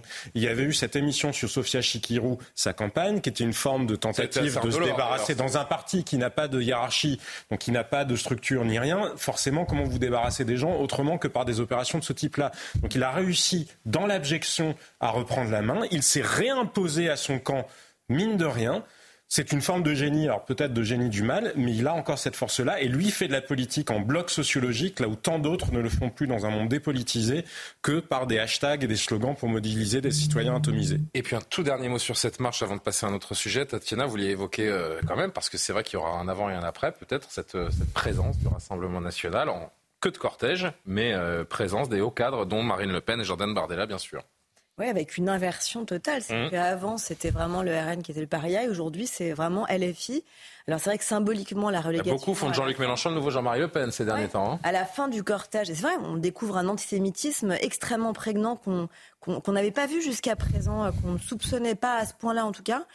Euh, et c'est vrai qu'il y a un avant et un après pour Marine Le Pen. Pourquoi? D'abord parce qu'elle est adoubée par différents euh, responsables de l'opposition. C'est-à-dire qu'on a entendu Edouard Philippe euh, hier chez nos confrères de, BFM expliquer que c'était bien, que c'était normal qu'il soit là. Nicolas Sarkozy aussi. Serge Klarsfeld, évidemment, figure tellement symbolique, en effet, pour les enfants de déportés qui nous expliquent que Marine Le Pen a fait sa mue et qu'aujourd'hui, on peut voter pour elle. Et surtout, et ça, c'est quand même... Il y a vraiment donc un avant et un après il y a quand même deux, deux journaux, Der Spiegel, le journal allemand, qui explique, qui dit euh, c'est le jour où Marine Le Pen est devenue éligible pour les Juifs, en parlant de cette manifestation, et La Repubblica, le quotidien italien, qui évoque un jour qui restera peut-être dans les mémoires comme le jour où la chef de l'extrême droite française a définitivement achevé sa normalisation. Et c'est ça, en fait, la réalité. Et c'est l'un des, faits marquants également de ce, 12 novembre, donc, euh, et cette marche euh, hier. On va évoquer le 13 novembre 2015 dans un instant. C'était il y a 8 ans, jour pour jour. On reviendra sur euh, ces terribles attentats qui ont, qui ont marqué la, durablement la, société française. Je voudrais juste qu'on évoque ces jeunes, vous savez, qui euh, chantaient dans le métro parisien leur fierté d'être comparés à Hitler et qui réclamaient la, la mort des Juifs. Euh, on avait vu la vidéo il y a quelques jours. Ils ont été interpellés ce matin. Ils devraient être jugés ces prochains jours. Regardez rapidement ce sujet de Célia Barotte. Ce lundi, vers 6 heures du matin, huit mineurs ont été arrêtés. Âgés entre 13 et 17 ans selon le parquet de Bobigny, ils sont suspectés d'avoir proféré des paroles antisémites dans le métro parisien, des propos filmés par une autre voyageuse et diffusés sur les réseaux sociaux.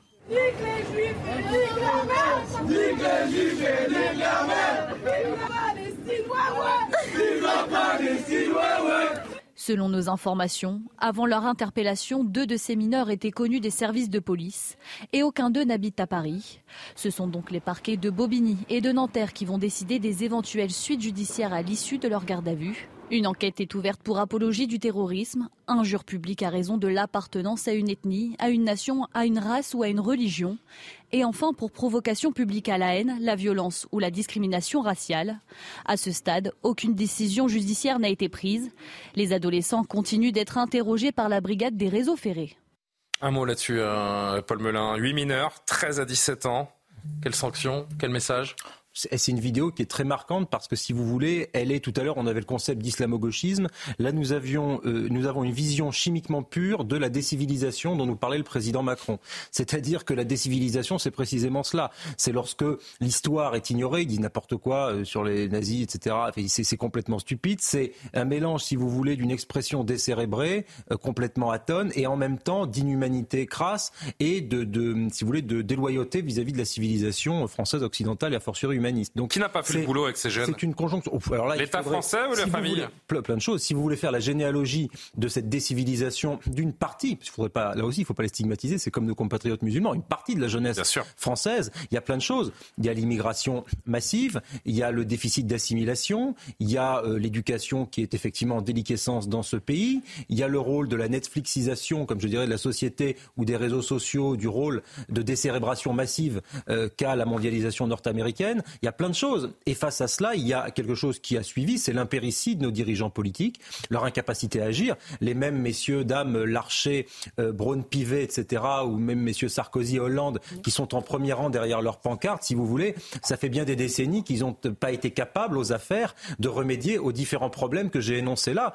Pire, ils les ont accentués en ouvrant le monde à tous les, en ouvrant la France au monde. Donc, si vous voulez, aujourd'hui, on se désole des effets dont on chérissait jadis les causes. Et moi, ça me fend le cœur Bien sûr, j'espère qu'ils seront condamnés, mais vous savez, la justice, c'est toujours ce hein. qui arrive à la toute fin. Et la justice des mineurs, on sait très bien à quel point c'est difficile. Tout cela arrive en, bout de course. Si vous C'était les causes qu'il fallait traiter, pas les conséquences. Il devrait être jugé ces, prochains jours, a priori. On aura l'occasion, évidemment, de, décrypter les, différentes sanctions et de l'évoquer de, de nouveau. Il nous reste quelques minutes et je voulais absolument, évidemment, qu'on évoque huit ans après les attaques terroristes qui ont fait 130 morts, plus de 400 blessés à Paris. Les Parisiens qui ont commémoré aujourd'hui les attentats du 13 novembre 2015 dans le quartier du Bataclan. Une stèle d'ailleurs a été euh, dévoilée aujourd'hui. Tony Pitaro avec Donia Tengour, Laurent Sélarié.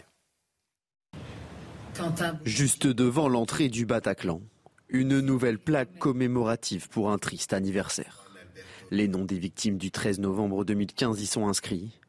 Un souvenir toujours aussi présent dans les têtes au moment d'entrer dans cette salle de concert. Euh, on essaye de passer outre. On sait que la, sécurité a été beaucoup, euh, beaucoup augmentée depuis euh, l'événement là. Et on va, essayer, on va essayer de s'amuser comme on peut. Le souvenir il est important. Il ne faut pas oublier toutes les personnes qui se sont fait attaquer et qui ne méritent pas ce qui leur est arrivé. Pour pas que ça se reproduise aussi dans le futur. Et du coup, oui, ça m'a beaucoup marqué. Et toujours important d'avoir une pensée pour ces personnes-là. Le copropriétaire de l'établissement veut que le Bataclan continue à vivre. On a fait un an de travaux très importants, on a tout changé là-dedans, on a amélioré, mis, mis, en conformité, etc. Et la salle est reprise et vous voyez qu'il y a du monde et ça fonctionne.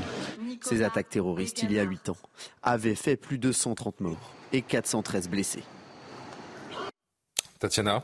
Qu'est-ce qu'on a appris du, 13 novembre 2015, huit ans après, un procès plus tard, des milliers de bougies plus tard, j'ai envie de dire?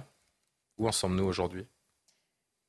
Au même stade ou pire? C'est ce que je disais. Par exemple, je pense que hier, la marche, euh, on était aussi là-dedans. C'est-à-dire que euh, tout à l'heure, on a eu un témoignage poignant en plateau et, on en est. C'est la même chose. C'est hommage aux victimes, aux proches et aux survivants. Moi, je pense aux survivants, à ceux qui ont survécu à, ces 90 blessés, à ces 90 morts pardon, au Bataclan, à ces corps entassés dans la fosse du Bataclan et qui vont vivre avec ces démons toute leur vie, ceux qui ont perdu leurs proches. Mais surtout, je suis indignée de voir que le seul survivant de ces commandos, euh, Salah Abdeslam, qui a été quand même condamné à la perpétuité incompressible, n'est toujours pas euh, la Belgique ne veut toujours pas euh, le, le déférer en France. Et ça, c'est quand même abominable, je pense, même pour les victimes, pour faire leur deuil, pour arriver à, être un minimum, je ne peux pas dire en paix, parce qu'elles ne seront jamais malheureusement en paix, les proches de ces victimes. Mais en tout cas, euh, voilà, qu'on se, se demande comment on peut en arriver à une telle aberration. Razika Nani, huit ans après, on a l'impression qu'on pourra affaiblir tant qu'on pourra ces organisations terroristes. Il y aura toujours une menace. Est-ce que, puisqu'on on fait un petit peu ce, parallèle avec euh, la marche d'hier, avec ce qui se passe euh, à Gaza, avec cette forme de, carburant pour euh, une forme de djihadisme également ou de djihadisme d'atmosphère. Est-ce qu'il y, a un lien à faire et que ce qui se passe en effet au Proche-Orient, là encore, peut faire ressurgir ce, terrorisme en France? On sait que la menace était extrêmement élevée. Hein. Sont les, les, différents ministères qui nous le rappellent chaque jour. Moi, pour concernant la lutte contre le terrorisme, l'islamisme, le fondamentalisme. Euh, cela fait déjà aujourd'hui, je peux dire, des années que je répète que tant qu'on n'a pas fait un travail au sein de l'islam lui-même, une réforme euh, de l'islam pour un islam nouveau, un islam plus adapté à notre époque, euh, je pense qu'on peut lutter comme on veut. les choses ne changeront pas réellement. Il faut que le travail se fasse au sein de l'islam. Est-ce qu'il y a des instances au sein de l'islam, justement, qui vont dans ce sens-là, selon vous? Je pense que le travail doit se faire par les musulmans, c'est leur religion. Mais malheureusement, Comment vous expliquez que l'un des seuls imams qui, qui tendent la main à la République et, à, et, aux Juifs de France, puisqu'on parlait de l'imam Chalgoumi qui était présent hier, l'imam de Drancy, soit quelqu'un qui est euh, conspué par une grande partie de la communauté musulmane, qui est à deux doigts d'être déchu de sa nationalité tunisienne par l'État tunisien. Comment vous expliquez qu'il y ait une telle aversion pour euh, ce genre de personnage qui justement euh, tend la main à la République d'une manière générale?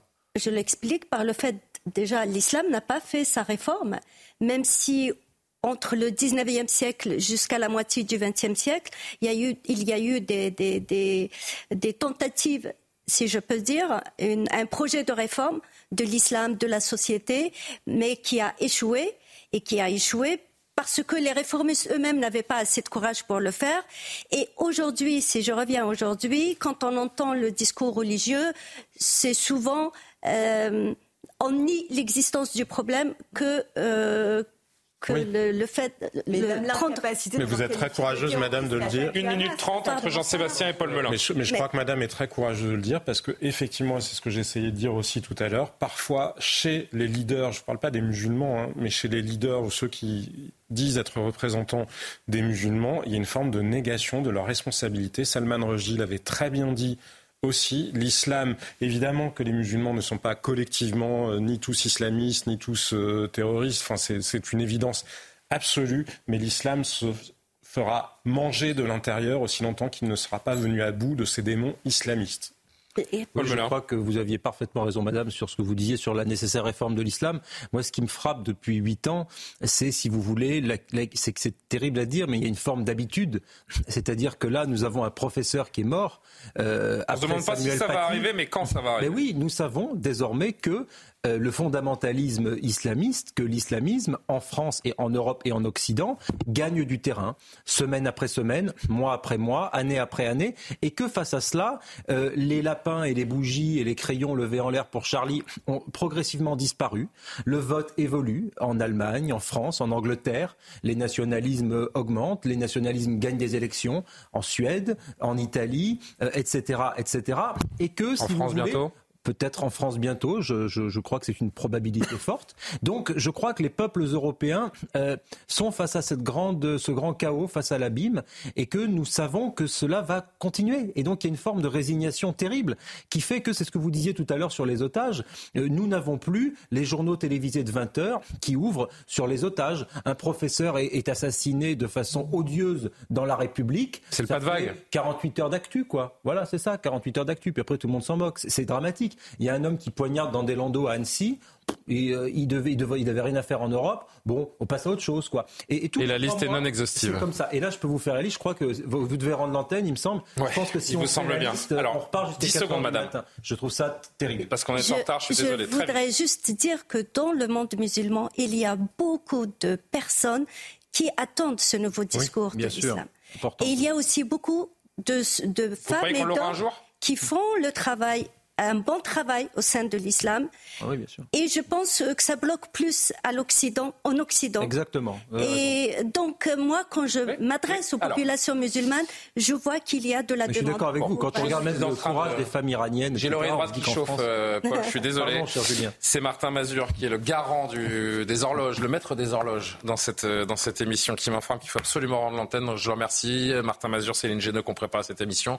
Merci à tous les quatre d'avoir été euh, avec nous. Je remercie Isha qui nous a, euh, qui a quitté le plateau à, 23 h euh, et qui est venu témoigner. Euh, très courageusement alors que trois membres de sa famille sont retenus en otage. J'ai oublié Camille Guedon également qui nous a très bien aidé ce soir. Merci de nous avoir suivis. La semaine se poursuit. On se retrouvera demain dans Soir Info, l'édition de la nuit dans un instant avec Simon Guillain.